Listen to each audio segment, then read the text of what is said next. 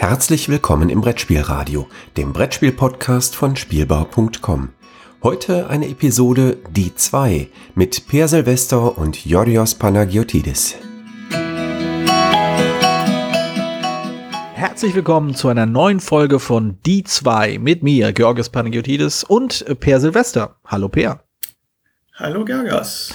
Wie immer werden wir zwei zufällig gewählte Spiele aus unseren Spielsammlungen ziehen und einfach mal drüber reden, damit mal Spiele besprochen werden, die vielleicht nicht zum heißesten Eisen der Zeit gehören, aber trotzdem wert sind, äh, Aufmerksamkeit auf sich zu ziehen. Zum Beispiel, indem Leute wie wir drüber reden. So als Einstieg, dachte ich. Genau. Und äh, kurz vielleicht, als wir mit dieser Podcast-Reihe angefangen haben, gab es natürlich auch ein kurzes äh, ja, Brainstorming, wie das heißen könnte. Und Jürgen hatte unter anderem auch, also Jürgen, der, der, ne? Wisst ihr, kennt ihr einen, kennt ihn alle? Ich kenne ihn alle, der Jürgen halt. Wer, wer hat denn Jürgen keinen hat, Jürgen in seinem Umfeld, ne? Genau. Äh, der hatte vorgeschlagen Regalperlen. Und das hatten mhm. wir abgelehnt, weil wir gesagt haben, es sind ja vielleicht nicht nur Perlen, die man hier vorschlägt. Und tatsächlich hat der, hat der Zufallsgenerator, der auch Jürgen heißt, zufälligerweise, ja. ähm, das haben, wir, das, das haben wir übrigens, äh, das war keine Bedingung, um diesen Podcast zu starten, dass wir einen Zufallsgenerator Jürgen nennen. Also nur für den Fall, dass diese Unterstellungen irgendwie gemacht werden. Ja, aber auch mal heißen möchte, unser Zufallsgenerator, der kann uns eine Mail schicken und uns Geld überweisen. ähm, Nochmal, ähm, ich habe mein Faden von, von vorne. Also jedenfalls hat der Zufallsgenerator ein Spiel ausgesucht, das nur deswegen noch in meiner Sammlung ist, weil ich hoffe, mit den Karten irgendwie irgendwann mal zum, als Prototypen zu verwerten. wow, das, geht, das, das fängt ja schon mal mit einem Tiefschlag an. Das geht ja richtig los hier. Super.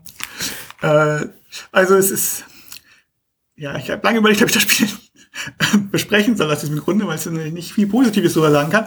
Aber ich werde ähm, ein bisschen erzählen, warum es dieses Spiel gibt und was das Spiel besonders macht letztlich und warum es meiner Meinung nach nicht so nicht so erfolgreich ist mit dem, was es machen wollte. Und ich glaube, das könnte vielleicht auch ganz interessant sein. Ich bin auch sehr und gespannt. Das Spiel, das Spiel heißt Ren Fair. Aha. Ah, Moment, Moment. Habe ich das mal gespielt? Von. Moment, erzähl mal. Ich glaube, äh, von ähm, Michelle Nephew und ist bei Atlas Games erschienen.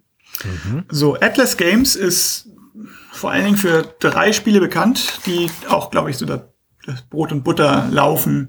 Das einmal, es war einmal, Once Upon a Time, ein Märchenerzählspiel, was vielleicht auch mal in einer späteren Folge irgendwann mal kommt, weil es auf jeden Fall auch wert ist, darüber zu reden. Dann ein äh, Aktionskartenspiel, Schrägstrich, also dieser Tech-Z-Kartenspiel heißt Lunch Money. Oh das, ja, äh, davon habe ich gehört. Ich alleine aus dem wegen, dass ich, bei dem man sich gegenseitig, ja, mit dem man im Schulhof sich gegenseitig das Essensgeld wegnimmt. Äh, man soll sehr düster sein. Ich die Fotografie, also die, die, Fotografien sind halt, ähm, das sind so Schwarz-Weiß-Fotografien von Kindern, die zum Teil entweder sehr, sehr traurig oder sehr böse gucken. Und das hat schon was sehr, sehr bedrückendes und fieses an sich. Also ich habe mir ein paar Bilder damals angeschaut, als es rauskam. Ich kann verstehen, dass es da Leute gibt, die da Abstand von nehmen.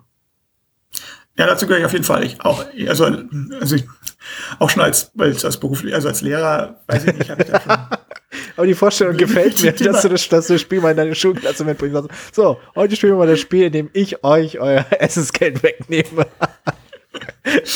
ja, Sehr gut. Also, also es, ein, es gibt Spiele, es ja Spielthemen, die, ich sagen, das finde ich. Ja. Und das dritte Spiel, und damit kommen wir gleich zu Endfair auch, ist Gloom.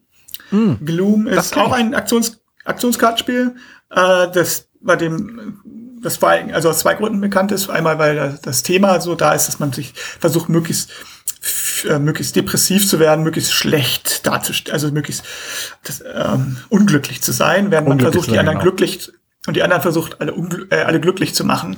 Und das Besondere an dem Spiel ist, sind halt diese halbdurchsichtigen Karten oder diese durchsichtigen Karten, wo dann irgendwie ein Effekt drauf ist, den mhm. man dann auf andere Karten drauflegt und damit ähm, also so transparente Karten und man sieht dann zum Beispiel ein Plus-Symbol oder ein Bonus-Symbol auf der Karte dann drauf. Genau. So ein bisschen ähnlich wie bei ähm, Mystic Vale oder wie ich das nenne, Mystic Valley. Ah, äh, ja. Nur halt, dass ähm, nur halt, dass das nicht in diese Hüllen gesteckt wird, sondern sozusagen draufgelegt wird. Genau. Also zu, zu Gloom sollte man vielleicht noch sagen, anders als bei Lunch Money ist der Humor bei Gloom sehr viel deutlicher zu bemerken und sehr viel gewollter und erkennbarer. Also während Lunch Money schon, da muss man schon ziemliche Distanz zum, zum Thema haben, um drüber lachen zu können. Und vielleicht kann man auch gut drüber lachen. Äh, Gloom ist schon bewusst lustig. Und Ja, also stellenweise auch wirklich lustig. Ja, also Gloom geht so ein bisschen so in die Munchkin-Ecke, würde ich das. Was Munchkin für ist Distraction Games ist wahrscheinlich Gloom für Atlas Games, würde ich jetzt behaupten. Ja, wobei ich Munchkin verkauft, nicht ganz so bisschen- gut verkauft. Ja, wobei ich Munchkin um einiges äh, dröger fand als Gloom. Also ich habe beide, ich habe beide nicht so oft gespielt, aber Gloom hatte Humor, der sich nicht ganz so abnutzt wie bei Munchkin, wie ich finde. Naja, und jetzt kommen wir zu Renfair, denn ich glaube, Renfair ist so ein bisschen im Gloom-Fahrwasser entstanden, denn es hat auch durchsichtige Karten, was auch der Ah. Grund ist, warum ich es mir gekauft habe. Ich Okay. hatte mir gedacht, ähm, cool, Spiel mit, also durchsichtig, ich mag das System, durchsichtige Karten sehr gerne. Ich finde, es hat sehr viel Potenzial, die Gloom auch nicht komplett nutzt. Ja, Äh, ja. Und ähm, ja, Renfair ist es halt, wenn die Karten das Potenzial leider auch nicht genutzt, wie das wahrscheinlich schon im Einführungssatz schon klar wurde. Ähm, also was ganz lustig ist, ist halt so, die, man, jeder Spieler hat so eine Figur von sich, also eine kleine ja, Ganzkörperzeichnung. Und man im Laufe des Spiels kann man halt, kriegt man halt Münzen und mit den Münzen kann man sich Kleidung kaufen und man und diese Kleidungsstücke ähm, werden dann, sind halt auf diesen transparenten Karten und werden auf diese Karten au- auf die eigene Figur gelegt. So ein bisschen wie bei so einer Anziehpuppe aus diese alten Papieranziehpuppen, die man sich rumwickeln konnte. So dass man sich halt zum Beispiel ein Hemd kaufen konnte oder, oder ein Kleid oder sonst irgendwas und das da oben drauflegen. Das sieht ganz schick aus, hat einfach, ist eine sehr aufwendige Möglichkeit, Siegpunkte darzustellen. ist es nicht, also spielerisch nicht. Es sieht halt schick aus, also du legst dann halt meinetwegen eine neue, eine lange, ein Kleid oder eine Hose auf deinen Charakter, dann hat er eine Hose an oder das Kleid. Vorher hat er natürlich auch eine Hose an, aber halt nicht so eine schicke. Und Ziel, also die Story ist halt, dass man auf so einem Renaissance, also einem mittelalterlichen Markt ist und dann Genau, also kauft der- man diese der- mittel- mittelalterlichen Marktklamotten. Das ist halt so eine, so verwandt mit dem, mit dem, was wir hier- hierzulande als LARP kennen, aber nicht unbedingt das Gleiche. Und diese Renaissance-Fairs sind halt, genau, Mittelaltermärkte, die vor allem deswegen einen tollen Ruf haben in den amerikanischen Gefilden, weil sie sehr, sehr doof sind. Und langweilig. Ja, und naja, mal, also jetzt weiß ich nicht, ich, wenn ich hier spreche, lege ich mir gerade so eine Figur zusammen, die hat eine Hose und ein, ein totes Huhn für die Hand und so Sandalen an den Schuhen und so und ein Haarreif aus Blumen. Das ist alles ganz schick. Das, das Problem ist eigentlich, dass das Spiel selber ist halt. Eigentlich besteht es da, ist es so, dass es ist, ähm, das, wie soll man das beschreiben? Also man macht eigentlich man hat Karten und man macht damit die Karten halt irgendwas. Es ist so, zum Beispiel, jongliere mit drei Gegenständen. Wenn du das schaffst, kriegst du drei Münzen. Oder jeder erzählt eine Geschichte. Wer die beste Geschichte erzählt, kriegt eine Münze. Oder es sind hüpf auf einem Bein. Wenn du zehn Meter weit kommst, kriegst du eine Münze. Das sind alles so, es sind so Minispiele, das ist, aber es sind keine interessanten Minispiele, sondern es sind wirklich so, was uns so eingefallen ist. Und es ist so, Ja, ja. also es ist so ein bisschen wüsste, also es ist auch, mit wem spielt man das? Und dann kriegt man halt eine Münze und dann mit einer Münze kaufst du dir irgendwann diese Gegenstände und dann hast du eine Klamotte. Das ist alles so, es wirkt so ein bisschen gewollt. Also ich habe ich hab, ich hab diese schönen Karten und versuchen da irgendwie ein Spielfeld zu finden. Ja, das, so klingt das auch, ja. Und also es ist mir, um jetzt mal einen Bogen zu spannen, zu einem gerade Spiel, was ich mir gerade erst gekauft habe, oder für meine Kinder Ninja Academy, das sind auch ganz viele Minispiele in einer Schachtel, äh, die man aber gegeneinander spielt. Und die sind origineller. Es sind, es ist witzig, also weil du, bei Ninja Academy ist es so, dass du, äh, es gibt Spiele, die spielen alle gegeneinander und wer gewinnt, kriegt halt ein paar Siegpunkte. Und es gibt Spiele, die spielt man mal ein Duell gegeneinander. Und wenn zwei Spieler halt ein Duell haben, dann wetten die anderen, wer von den beiden gewinnt. Und kriegen, können dann auch Punkte kriegen. Dadurch sind wir alle im Spiel. Und es sind halt, ja, es ist halt ein bisschen Material dabei. Es sind, so, es sind zum Beispiel, dass man Miepel stapelt oder ähm, ist auch mal zufällig, welches man spielt. Also es wird dann zufällig immer ausgezogen. Oder man spielt so eine sehr eloquente Papiersteller-Schwein-Version oder man spielt, man, man schüttelt die Schachtel und dann macht man sie auf und wer zuerst die Anzahl der stehenden Figuren ruft, kriegt den Punkt und so. Und es sind das sind irgendwie jetzt auch keine großartigen Sachen, aber die sind irgendwie, wirkt frischer und origineller und dadurch, dass es so kurze Spiele sind und das ist bei je, und ganz viele verschiedene, mhm. wirkt es irgendwie pfiffig und es ist halt auch wirklich, es kann ich gut mit meinen Kindern spielen, weil die Spiele halt auch so oft sind, dass ich keinen großen Vorteil habe. Also ich treffe jetzt so eine Spieleschachtel, auf eine Spieleschachtel nicht unbedingt eher mit Miepel als meine Kinder. Ja. Ähm, zumal ich auch weiter zurückgehen muss, weil man geht einen normalen Schritt zurück und ich habe einen größeren Schritt als meine Kinder. Hm. Äh, während hier ist so, oh, wenn ich drei Gegenstände jonglieren kann, wenn ich das kann, dann kriege ich Münzen praktisch geschenkt. Und wenn ich das nicht kann, krieg ich, kann ich mit der Karte nichts anfangen. Ja, das scheint mir auch irgendwie alles nicht so als, als, als Spiel konzipiert zu sein, als einfach nur als Aktivitäten. Also Aktivitäten, die du so absolvierst und dafür Münzen bekommst, aber eine Aktivität, auch wenn es ein furchtbares, furchtbare Argumentation ist, eine Aktivität an sich ist nicht unbedingt ein Spiel.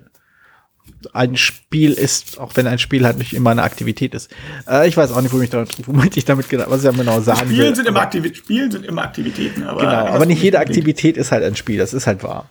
Also gewisse Aktivitäten und sind halt einfach nur Aktivitäten.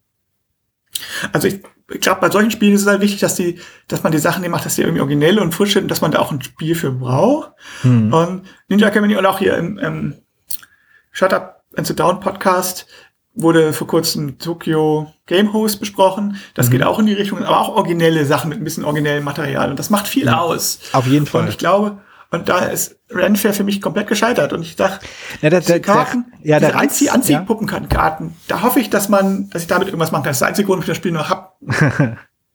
ja, der, der Reiz an diesen, an diesen Spielen, die eine Aktivität ermöglichen, da gibt's ja noch ganz viele Partyspiele, die sowas machen, sowas wie äh, Cranium oder äh, diese ganzen anderen Sachen, die es hm. damals gab.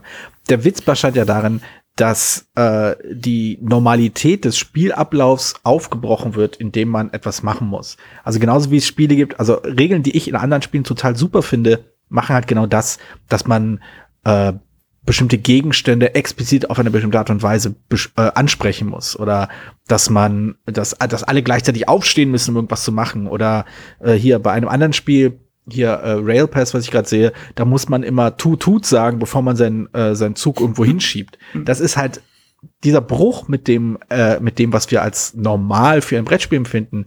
Der ist wirklich, der kann sehr sehr lustig sein, unterhaltsam und kann dem ganzen Spiel unglaublich viel Energie und Dynamik geben. Aber wenn dieser Bruch halt irgendwie, also wenn das Spiel selbst eher durchschnittlich ist und der Bruch Na, vorhersehbar ist, ist also hm. kein eigentliches Spiel drin. Also auch wenn ich das Spiel der Spiele denke, was ich also nicht mehr hab, aber es als ja. Kinderspiel mich erinnere, ähm, da ist es halt, du hast ja das, dieses Metaspiel, dass du versuchst, insgesamt gut zu sein. Die hast du hm. hier zwar auch, aber es ist so, du machst diese Aktivitäten nacheinander, aber es ist kein Wettstreit. Also es sind ein, zwei Wettstreiten dabei, wie die beste, die beste Geschichte, aber das ist so, selbst da ist es ja nicht kein es ist so, hm, also Medium 3 und dafür ist die Punktesprache mit diesen Karten einfach zu umständlich auch. Ja, also es ja. ist so, es wirkt halt einfach aufgesetzt und es ist fast nicht zusammen, schwierig zu sagen. Aber da hat Jürgen äh, keine gute Wahl getroffen. Ja, mal in dem Sinne, dass man sagen kann, auch solche Spiele kann man, muss man dann, ist, sind, das zeigt, dass wir wirklich zufällige Spiele auswählen. ja, ja, das ist wahr, das ist wahr. Ja, also Jürgen hat bei mir auch ein, ein Spiel aus, äh, aus dem Schrank gezogen, ähm, was selten auf den Tisch kommt mittlerweile.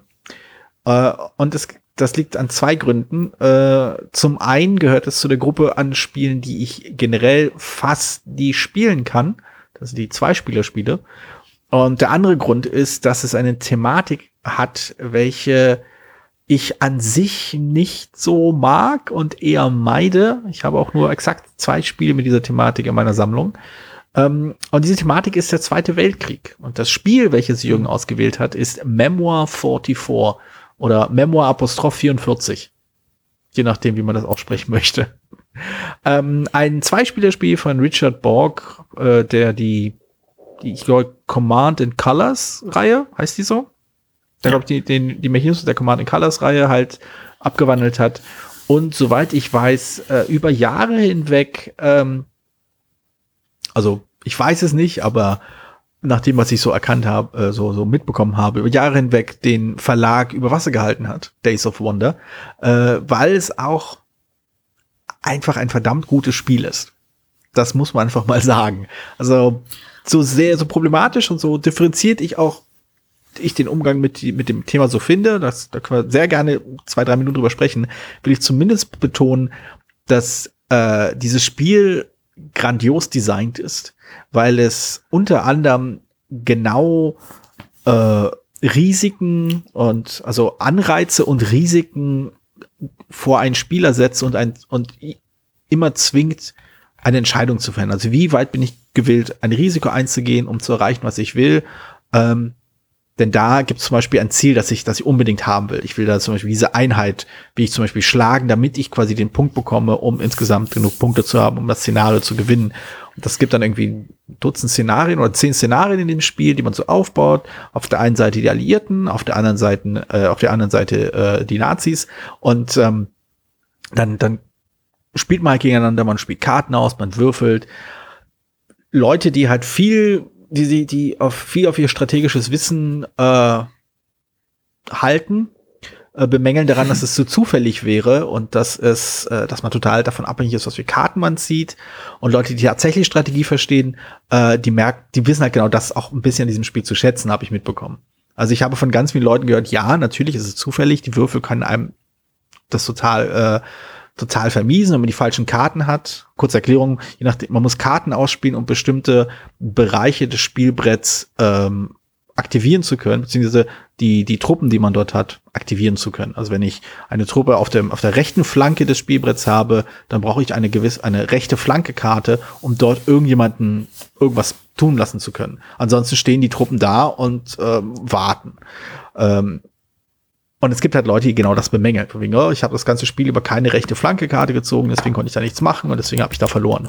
Aber das ist natürlich der Reiz des Ganzen. Also der, der, der Charme oder beziehungsweise das Anspruchsvolle in diesen strategischen Entscheidungen ist halt eben diese Eventualitäten mit einzubeziehen, zu sagen, okay, ich kann da jetzt nichts machen, ich muss aufgeben, ich, ich muss versuchen, auf der linken Flanke oder im Mittelbereich richtig viel äh, zu reißen, also richtig irgendwie alles da rauszuholen. Es, es steht viel mehr auf dem Spiel, weil ich halt auf der rechten Flanke nichts tun kann.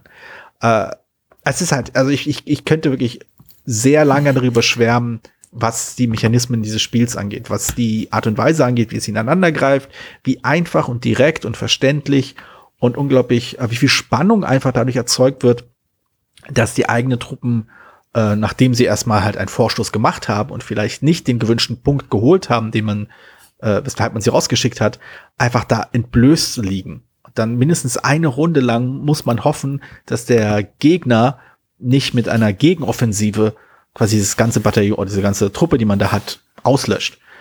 So, so viel zu dem Schwärmen über die Mechanismen. Kommen wir zu den problematischen Inhalten.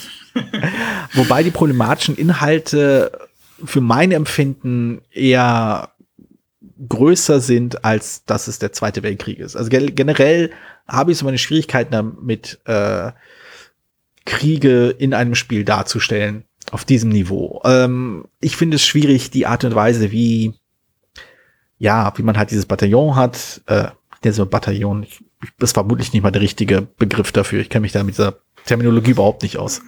Ähm, man schickt halt Soldaten durch die Gegend. Genau, man schickt halt Soldaten durch die Gegend.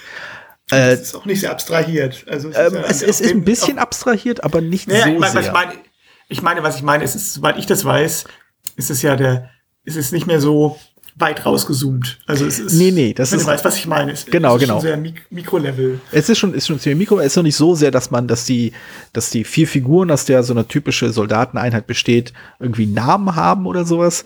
Äh, aber es sind halt vier einzelne Soldatenfiguren, die eine Einheit darstellen in der Regel. Und ähm, Genau, und jedes Mal, wenn diese Einheit getroffen wird, wird eine Soldatenfigur rausgenommen und wenn keine Soldatenfigur mehr da ist, ist die Einheit halt weg. Ähm, und das finde ich auf ein gewissen, finde ich unangenehm.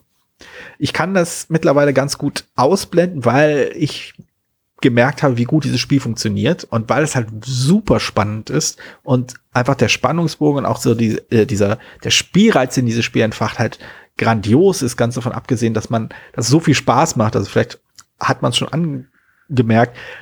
auf einmal in dieses, diese, in diese, äh, in diesen Diskurs zu verfallen. Meine rechte Flanke ist offen und ich muss einen Vorschuss in der Mitte machen oder ah, ich habe jetzt hier, ich muss, ich muss tak taktisch zurückfallen. Das hat schon, das, das weckt so gewisse Erinnerungen an Filme, die man gesehen hat und an, an solche Dinge oder andere Leute, die Bücher gelesen haben. Da gehöre ich ja nicht zu. Aber ähm, das, das hat was, das, das macht schon Spaß. Das, das, das hat so eine gewisse, ich will nicht sagen rollenspielerischen Charakter, aber man hat schon das Gefühl, dass man so ein bisschen eingetaucht ist in, in eine fiktive Erzählung bestimmter Schlachten im Zweiten Weltkrieg. Aber jetzt um einen Punkt noch anzumerken, den ich persönlich problematisch finde, weil ich ihn nicht ernst nehmen kann.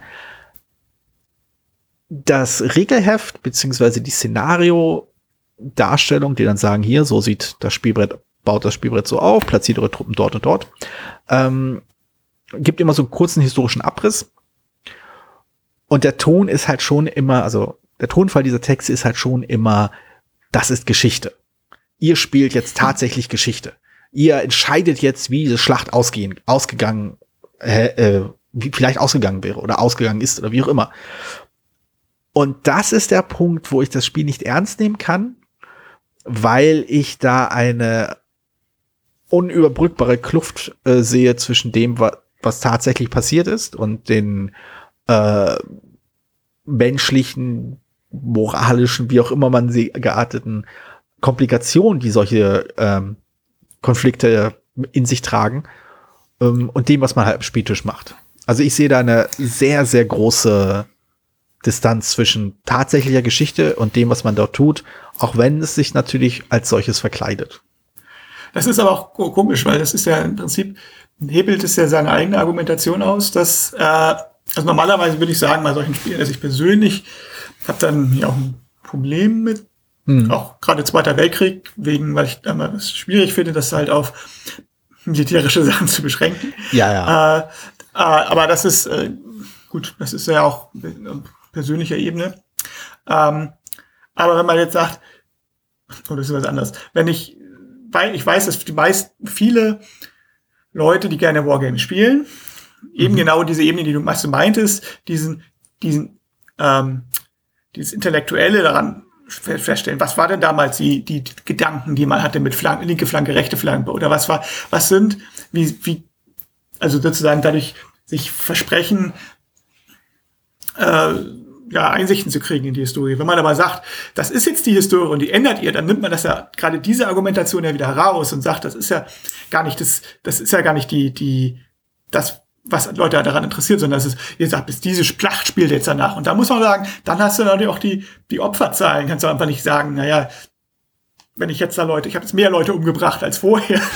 ist, ist das jetzt gut oder schlecht? Dann habe ich die Schlacht gewonnen. Aber ich habe, es sind viel mehr Soldaten gestorben. Ja, das ist, ja, ist, ja. Das, das ist, finde ich, ist eine, ein komischer Ansatz, wenn man sagt, also ich, ich kann es nachvollziehen, wenn jemand sagt, ähm, ich akzeptiere das auf einem intellektuellen Level oder ich, ich verstehe, ich möchte diese Historien nachvollziehen. Mhm. Und das, was ich mache, ist eine Alternative. Was wäre denn, wenn das, was wäre passiert, wenn das so gewesen wäre? Warum war das vielleicht nicht so? Oder mhm. was hätten wäre besser gewesen? Das ist ja. Also, also als, es, als Simulation äh, gedacht, ne? Als quasi, wir so genau. simulieren diesen, diese, die tatsächlich historischen Begebenheiten, soweit es uns möglich ist, und versuchen um, sie. Aus akademischen Interesse, genau. aus irgendwo auch akademischem Interesse. Das kann ich nachvollziehen. Aber mhm. wenn man dann sagt, aber die Schlacht ist jetzt, du hast es in der Hand, die Schlacht zu schlagen, ist ein bisschen bisschen merkwürdig von der Ja gut, aber das, her. aber das, aber das befreit, finde ich, auch ein klein wenig von dem Ballast und auch dem, dem, äh, der, der, der, sagen wir mal, äh, Verantwortung ins Detail zu gehen. Also die Abstraktion dieses Spiels lässt sich durchaus da, die, dahingehend rechtfertigen, dass sie eben gemacht wird, um ein spaßiges Spiel zu produzieren. Und das macht halt unglaublich viel Spaß. Es ist, es ist ja. halt eben, es ist halt eben nicht, dass man, dass man äh, Trauer, also dass man trauert von diesem, ah, das ist so, so moralisch so, so eine Zwickmühle, ob ich diese, ob ich diese Truppen jetzt quasi in ihren Tod schicke, einfach nur damit ich die, damit ich den Gegner ablenken kann, sondern es ist einfach, ah, ich will diesen Punkt holen. Es ist halt, ah, ich, es ist halt einfach ein Spiel. Es ist halt wirklich auf, auf die, auf, auf die nicht, nicht Spielerei, aber quasi auf dieses Spielgefühl runterge runtergezogen. Und es ist durchaus auch eine, auch das ist eine, eine, eine Debatte wert, inwiefern der Ansatz nicht irgendwo auch gewisse Dinge trivialisiert, aber ich kann für mich zumindest sagen, es gibt einen Grund, weshalb ich dieses Spiel nicht mit meinem Sohn spiele. ähm, und sondern halt auch schon mit Leuten spielen würde, die eine gewisse differenzierte Sicht auf diese Inhalte haben. Und damit meine ich nicht, dass sie sie eigentlich nicht so schlimm finden, äh, sondern die irgendwo vielleicht auch meine mein, mein Unwohlsein mit diesen Inhalten teilen können, aber auch verstehen, dass dieses Spiel halt als Spiel existiert und ähm, irgendwo einfach nur der, der Spielspaß als solches äh, irgendwie dem ganzen irgendwie dem Spielspaß dient eben nicht der historischen Erkenntnis und nicht der dem Nachvollziehen. Das finde ich in Ordnung. Aber auch selbst da würde ich argumentieren, ist das Regelwerk, wenn das sagt, ihr habt es in der Hand, die Schlacht zu gewinnen. Ich weiß nicht, ich weiß nicht, ob es ja, das ob's explizit sagt. Ich habe jetzt gerade nicht, nicht mehr reingeschaut. Aber es ist halt schon. Aber, ja. Es, also der, äh, die, ich war, ich habe so eine Erinnerung, dass die einleitenden äh, Themat, also das ist nur so kurzer Abriss, das und das ist passiert, dort und dort in der Schlacht da und da ist das und das passiert und jetzt äh, in die, diese Schlacht müssen die Alliierten jetzt gewinnen, um das und das zu erreichen. Oder in dieser Schlacht, ich weiß nicht, ob jemals aus der deutschen Perspektive gesprochen wird, äh, muss man irgendwie das und das verteidigen oder dieses Dorf muss befreit werden oder was auch immer. Äh, das hat mich halt so völlig kalt gelassen. Also das fand ich halt, das, da, da mein Unwohlsein hat dazu, mit dem Inhalt hat dazu geführt, dass ich das lächerlich fand.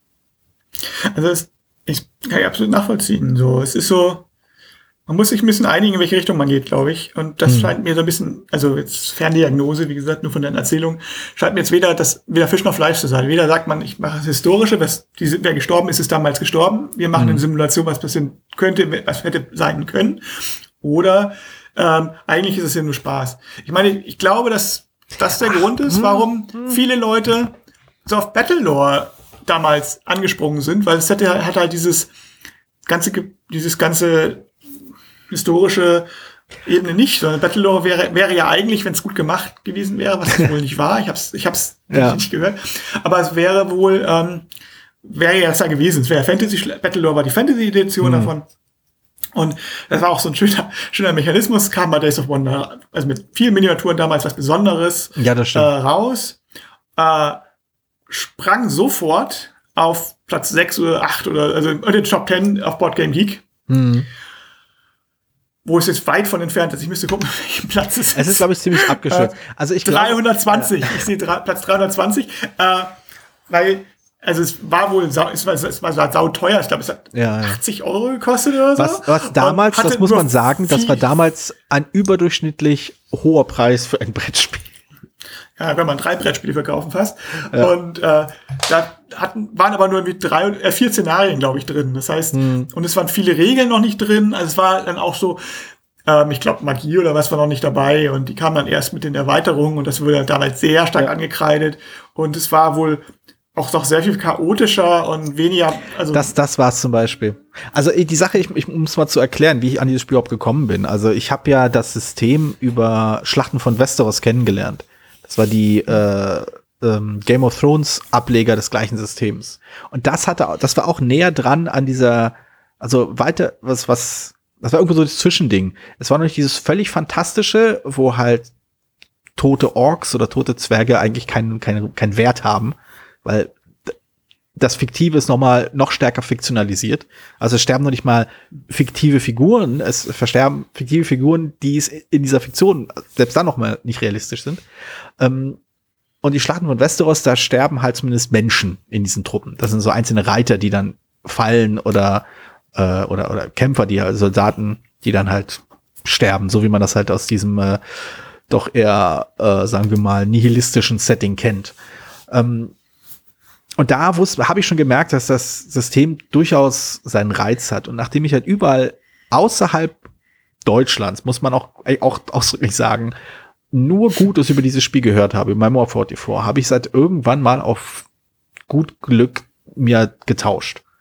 Ähm, und es dann ausprobiert. Und ja, es ist ein, es ist ein gutes Spiel. Es ist also, ich will nicht sagen, also ja, es ist, ich, ich, ich, ich, kann mich, ich kann mich nicht wirklich dazu durchringen, es uneingeschränkt zu empfehlen, weil ich eben so viele Probleme mit dem Inhalt habe. Aber ich kann nicht von der Hand weisen, dass ich es, wenn ich es mal spielen kann, es sehr gerne spiele und auch es super spannend und interessant finde und auch vom Design einfach so gut alles zusammenpasst. Also das ist halt wirklich, wirklich ein, ein, ein, eine Leistung, ein Spiel so zu machen, dass halt so gut funktioniert. Von der Spannungskurve, von der, von der Spieldauer ist das Spiel dauert wirklich keine Sekunde länger als nötig. Es, ich bin wirklich, designtechnisch bin ich absolut, äh, habe ich dem nichts anzugreifen. Also ich habe ja, also ich, ich habe mich mit dem Spiel geliebäugelt, weil ich halt echt ein Problem mit dem Thema habe hm. und ich eigentlich und das äh, mit Zweiten Weltkrieg. Ich habe aber mit der Reihe, obwohl ich selber selten, ähnlich wie du, fast nie Zwei-Personen-Spiele spiele und hm, schon gar nicht äh, solche mit so einer großen Schachtel deswegen hm. kaufen würde, wenn dann versuche ich irgendwie so kleine Spiele zu nehmen, falls doch mal zu zweit Spiele spielt. Aber ich hatte schon ein bisschen über die Serie recherchiert und das gilt tatsächlich als das Beste.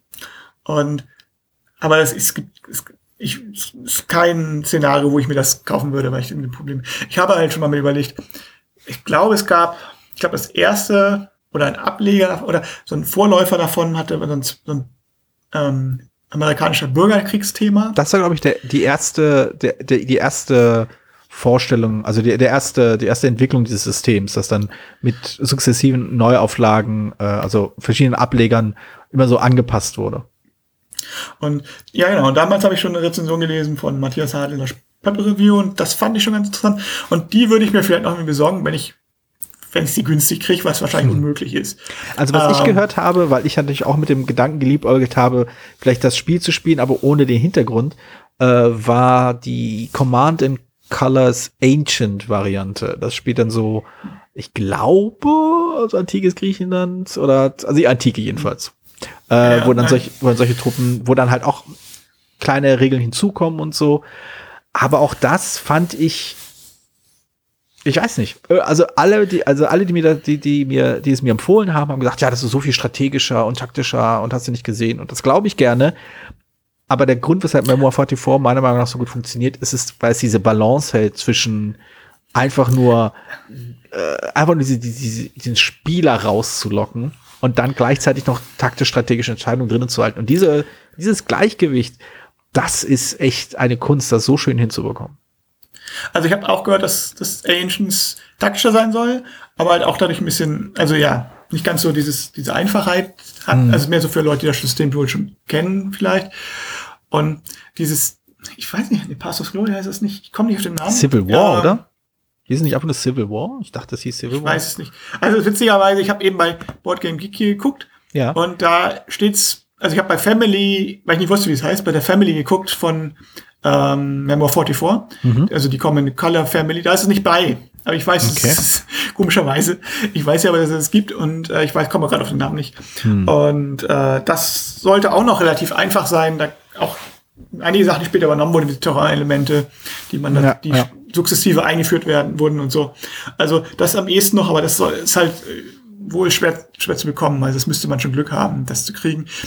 Und dann halt ein Spiel, was ich wahrscheinlich, was zu zweit, wahrscheinlich, wo ich eigentlich zu zweit kaum spiele, hm, also ich glaube, hm. die Chance, dass ich das spiele, wenn mir da nicht einer von meinen Hörern das schenkt, ist relativ gering. ja, das ist. Äh, hm. Ah, jetzt habe ich's. Battlecry. Ah ja, genau, Battlecry. Battlecry hieß es. Ähm, ja, also da, da muss ich sagen, äh, Battlecry hatte bei mir das Problem, äh, dass ich mit dem Inhalt weniger meine Probleme hatte, auch wenn man da ein bisschen quasi analysieren kann, warum, woran das liegen könnte. Aber mehr noch als äh, das Zweite Weltkriegsthema habe ich halt am amerikanischen Unabhängigkeitskrieg so null spielerisches Interesse auf dem Niveau. Das ist mir dann so wirklich egal. Ja, also es ist natürlich, ich glaube, ja, ist halt mal, wir, wir haben mal da den, ist halt für uns weit weg und ja. das dadurch ist das halt ist natürlich ironisch, ne? Also tatsächlich ja, aber ich glaube, das ist, ist, hat es halt diese fiktionalisierte Element, ist dann ist für uns schon wahr, auch wenn es natürlich wieder, ähm, auch wenn es genauso wie Ancients ist im Prinzip natürlich wissen wir, es sind auch Menschen, die starben. Ja. Aber es ist halt es irgendwie. Es ist weit genug weg, ja. Es ist weit genug weg und es ist dadurch irgendwie so ein bisschen fixialisiert. Also es macht einfacher, mhm. sich das dann zu mhm. abstrahieren. Gerade das. Genau. Klar, Star Wars Battle Cry würde ich sofort kaufen. Das klingt aber, sogar noch ähm, interessanter, das kann sein, ja. Aber das gibt's halt nicht. Ja, ja nee, aber das stimmt auf jeden Fall. Also äh, der Zweite Weltkrieg ist halt dadurch, dass wir halt dort leben, wo wir leben, ähm, ist das ein ganz anderer Bezug. Und äh, ich, ich, ich bemängel das nicht und ich be irgendwie beklage das nicht. Das ist, auch, es ist auch richtig, dass es eben nicht einfach ist. Aber äh, es ist, das, was halt bedauerlich ist, ist, dass dadurch diese Hürde für dieses Spiel entsteht. Denn das Spiel ist echt gut. Aber äh, ich, bei mir ist es halt wirklich nur, bei mir war es halt reine Neugier, die mich dann dazu bewegt hat. Ich glaube, wenn ich nicht, wenn ich nicht so neugierig gew gewesen wäre, auf gut Glück äh, einfach mal so dieses, so, so, was in so, eine, so einen Meth-Trade reinzugeben und einfach sagen, ja gut, nehme ich auch das mit, wenn es sein muss. Und dann hat dieser Meth-Trade geklappt ich, wär, ich wäre nie von allein auf die Idee gekommen, das Spiel bei einem Spielladen äh, aus dem Regal zu ziehen und zur Kasse zu bringen. Ich hätte niemals das Ding gekauft. Das, da irgendwie, nee, da, da war es dann doch zu, da war zu viel Konflikt im Magen. Aber gut. äh, apropos Konflikt. Ich sehe gerade, dass wir gering überzogen haben. Ach, so schlimm ist es nicht. Wir hätten ja, die, die Aufnahmezeit täuscht ein bisschen, weil wir am Anfang, bevor wir aufgenommen haben, quasi noch gequatscht haben. Ach, das stimmt, das stimmt. Naja. Aber gut, das wir, äh, aber wir sollten trotzdem langsam zum Ende kommen. so ja. langsam, ne? Also ich weiß nicht, also ich, ich, ich überlege gerade, ob es noch irgendwas gibt, was ich dann noch anmerken würde. Ich weiß, also ich habe noch zwei, drei Erweiterungen hier, um einfach zu gucken, wie die so sind. Denn ja, nachdem die Neugier erstmal da war, war natürlich der, äh, der, der Spieledurst natürlich, wollte auch nicht gestillt werden ja, also ich weiß nicht. Es, also es ist vielleicht äh, dass das, das Spiel in meiner Sammlung, zu dem ich das zwiespältigste Verhältnis habe. Also ich kann es insofern nachvollziehen, um das noch kurz zu sagen, weil ähm, wenn andere Leute, also ich, ich also Matthias, mhm. der schwärmt immer unglaublich, äh, nicht Matthias, Matthias Hadel, nicht mein Bianaggi, sondern ähm, ja. schwärmt immer unglaublich von Advanced Squad Leader. Und da gab's mal, gab's mal eine Einsteigerbox. Und ich muss auch sagen, dass ich doch lange gezögert habe, weil der, mhm. ähm, weil das auch so klingt, dass es, also wenn es auf der Advanced Squad Leader gibt irgendwann tausend komplizierteste Regeln, die es gibt. Aber diese Einsteigerbox soll wirklich so einfach sein, dass es das runterdestilliert. Du kannst natürlich das erweitern, beliebig erweitern. Und das eben genau das, was du auch sagst. Es ist, ähm, äh, es ist einfach spannend. So, schaffe ich es oder schaffe ich es nicht? Ja. Und ich, und ich hatte damals auch überlegt, ist ja auch Zweites Weltkriegsthema. Naja. ja, das ist. Äh, ich habe einfach zu viel, also zu viel Bauchschmerzen damit. Ja, ja Fall, auf jeden Fall. Wobei Squad Liga halt noch ein bisschen weiter rausgezoomt ist, meines, meiner Meinung nach. So ein bisschen, noch ein Echt, ist das nicht, ist das der Grund nicht, weshalb das deshalb so viel so also, viele Regeln gibt, dass es so nah dran ist?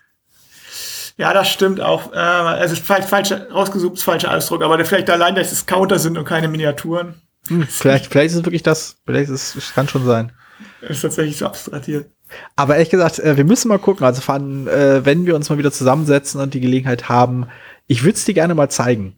Äh, einfach nur, also einfach nur, um, um halt vermitteln zu können, warum dieses Spiel so gut funktioniert. Weil ich habe immer noch das Gefühl, ich kann nicht so richtig, ich habe es noch nicht geschafft, richtig in Worte zu fassen, warum ja, warum es einfach so gut funktioniert. Es ist halt dieses, diese, diese, dieses, dieses schöne Gleichgewicht zwischen, zwischen, äh, na, Glück, irgendwo dieses, dieses, dieses Glück rausfordern mit den, mit den Würfeln und die halt ein total, also man kann die beste Taktik der Welt haben, man kann die besten Karten der Welt haben, aber wenn die Würfel einfach falsch fallen, dann sieht man halt keine Sonne. Und dieses völlig willkürliche schafft es für mein Empfinden halt auch etwas einzufangen, was solche, äh, mal, solche Schlachten halt auch ausmacht. Das ist halt absolut willkürlich, fast, fast willkürlich ist, wer am Ende steht und wer nicht. Hm. Aber gut, das ist, äh, ich würde mich nicht sehr, ich würde mich wohl nicht wehren, aber ich verstehe, also ich bin, ich bin einfach nur, ja, ich bin einfach nur neugierig, was, äh, was du als auf, wie du es auf mechanischer Ebene so siehst. Denn ja, thematisch, äh, ich glaube, ich weiß nicht, ob unsere Zuhörer verstanden haben, dass wir den Zweiten Weltkrieg nicht so gut finde. Ich hab, wir haben es vielleicht noch nicht oft genug wiederholt. okay. Ich weiß nicht, ich glaube, wir haben keine Hörer, die das nicht wissen. das denke ich auch. Na gut, dann äh, eine lange Folge ist es. Äh, wir, wir mal schauen, ob wir uns das nächste Mal kurzer fassen können oder wollen. Aber ich danke dir, Per, dass du meine Begeisterung äh, zugehört hast. Und ich weiß jetzt schon mal, dass Rennfair äh, nicht auf meine Einkaufsliste gehen sollte. Das würde ich auch so sehen. Ja. Ich weiß aber nicht, auch nicht, ob es das Spiel überhaupt noch gibt. Na dann. Einfach, einfach, äh, Problem einfach gelöst. Gut, dann äh, bis nächstes Mal. Ciao. Jo, bis nächstes Mal. Tschüss. Vielen Dank, dass du diese Episode Brettspielradio die 2 gehört hast. Falls du dich mit uns austauschen möchtest, dann findest du uns auf Twitter. Peer unter König von Siam, Jorios unter Joe Dizzy und Jürgen unter spielbar.com. Außerdem gibt es eine tolle Community rund um das Beeple Brettspiel Blogger Netzwerk. Hier nutzen wir Slack, eine kleine App für den Austausch mit Hörern, Lesern und Zuschauern. Falls du ebenfalls dazu stoßen möchtest, sende einfach eine E-Mail an info@spielbar.com, dann senden wir dir einen Einladungslink zu. Bis bald, wieder hier bei Brettspielradio die 2.